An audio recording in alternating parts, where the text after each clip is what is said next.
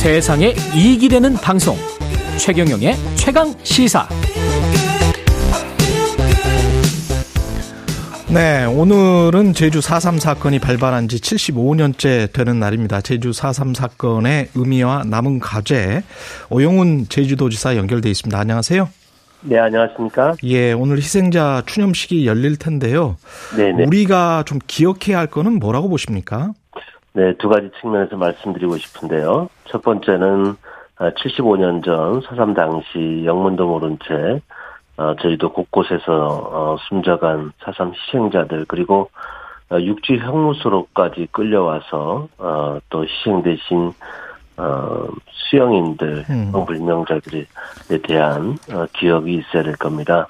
어, 사삼 진장 보고서에서는 최소 3만 명까지 어, 희생이 됐던 것으로 밝혀지기도 했습니다. 최소. 어, 예, 예. 더 우리가 기억해야 될 것은 어, 70여 년 동안 어, 진실과 정의를 포기하지 않고 어, 그것을 규명하기 위해서 또 역사로 바로 세우기 위해서 노력했던 유족과 도민들 또 많은 어, 국민 여러분들의 그런 어, 역할, 행동을 어, 기억하는 날이 되었으면 좋겠습니다.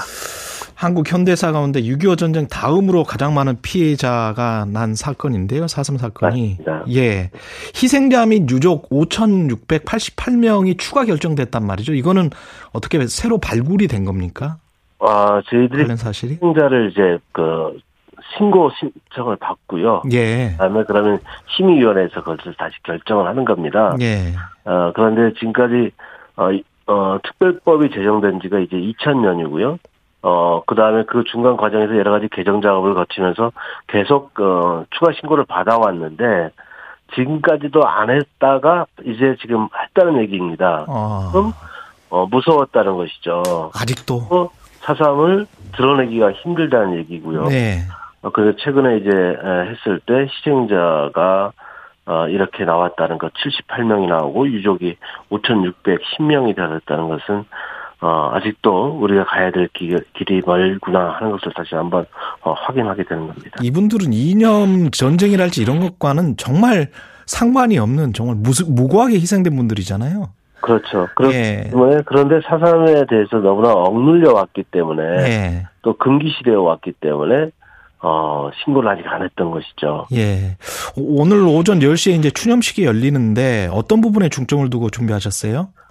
어, 크게 두 가지인데요. 첫 번째는, 어, 제주 사삼이, 어, 이제 국가가 책임을 져서 이제 보상 작업을 작년부터 진행을 했습니다. 하고 있고요.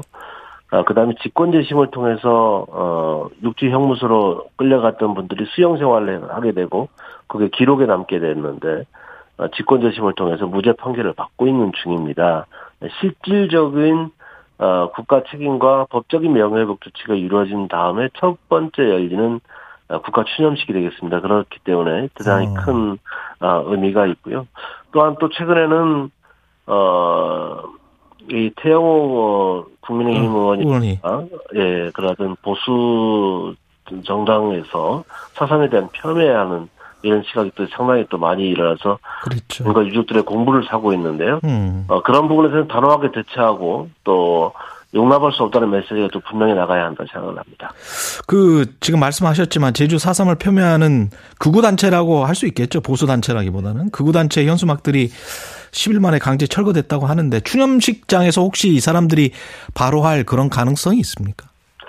어, 뭐, 그럴 가능성도 저는 배우, 어, 배제할 수 없다고 봅니다. 예. 어, 이미 저희들이 뭐 현수막을 철거 조치했지만 다시 또 청거, 현수막을 내거는 어, 상황들이 계속 진행이 되고 있고 또 오늘 또 극우단체들의 어, 집회 신고도 예정되어 있기 때문에 예. 오늘 추념식장에서 어, 그런 그 약간 볼썽사나운 모습이 연출될 수도 있, 있을 수 있다는 걱정이 또 있습니다. 예. 윤석열 대통령이 참석하지 않고 문재인 전 대통령은 또 참석을 하는데 이거는 어떻게 보세요?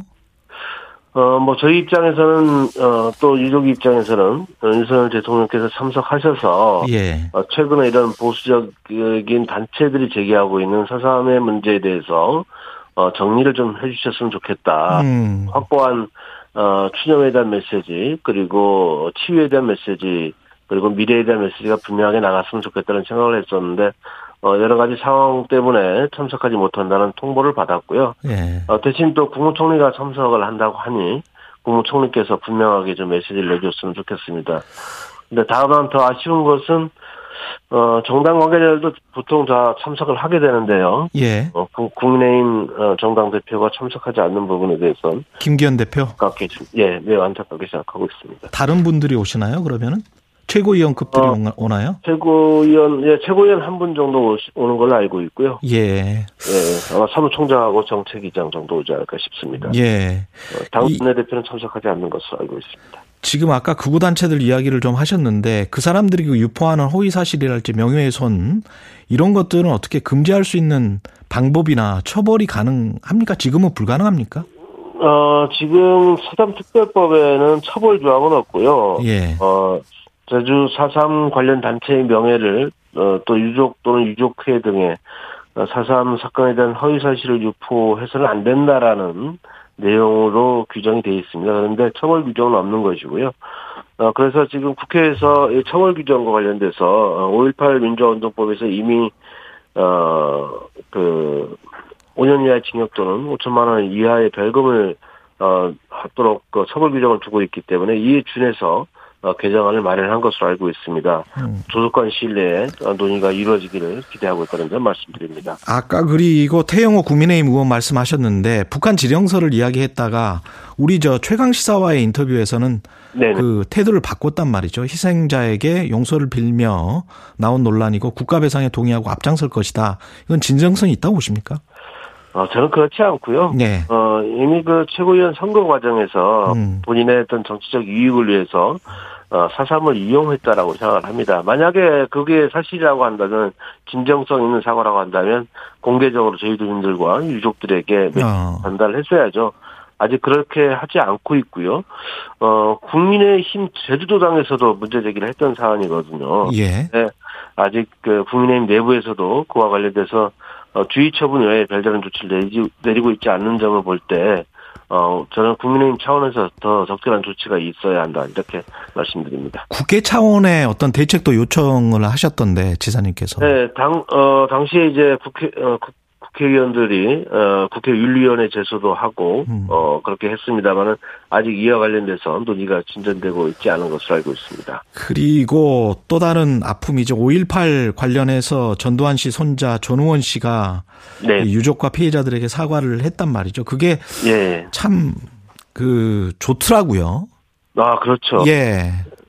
어쨌든 그 관- 관련 가족이 당사자는 아니지만 예. 어, 가족과 관련돼서 어 본인의 가족을 대신해서 이제 사과를 한 것이기 때문에 음.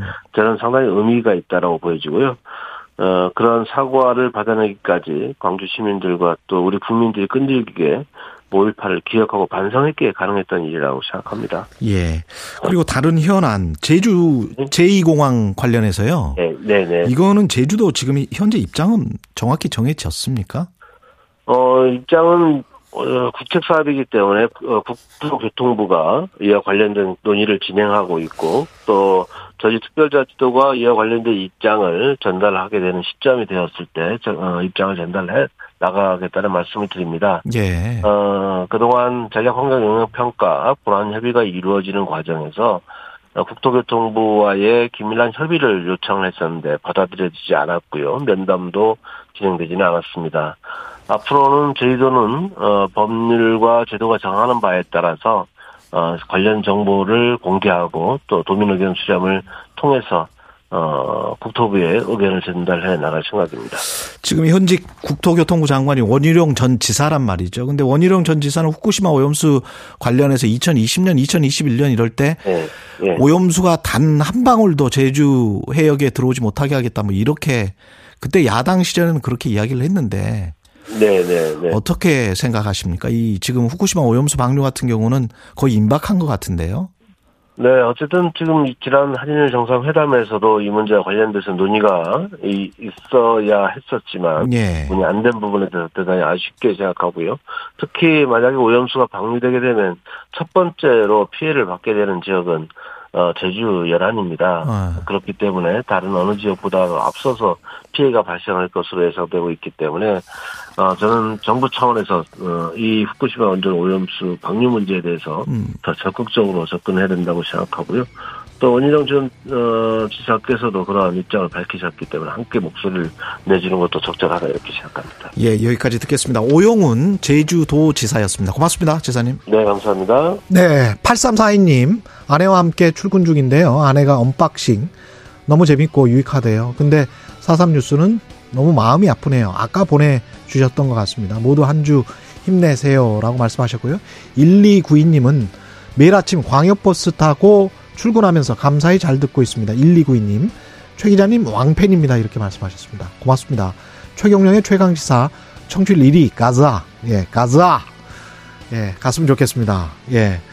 앞서 말씀드린 커피, 치킨 쿠폰 당첨자 두 분께 커피 쿠폰 보내드리겠고요. 다른 당첨자들은 모두 홈페이지에서 확인하실 수 있습니다. 최강시사 홈페이지에서 확인하시기 바랍니다. 4월 3일 월요일 KBS 일라디오 최경령의 최강 시사였습니다. 고맙습니다.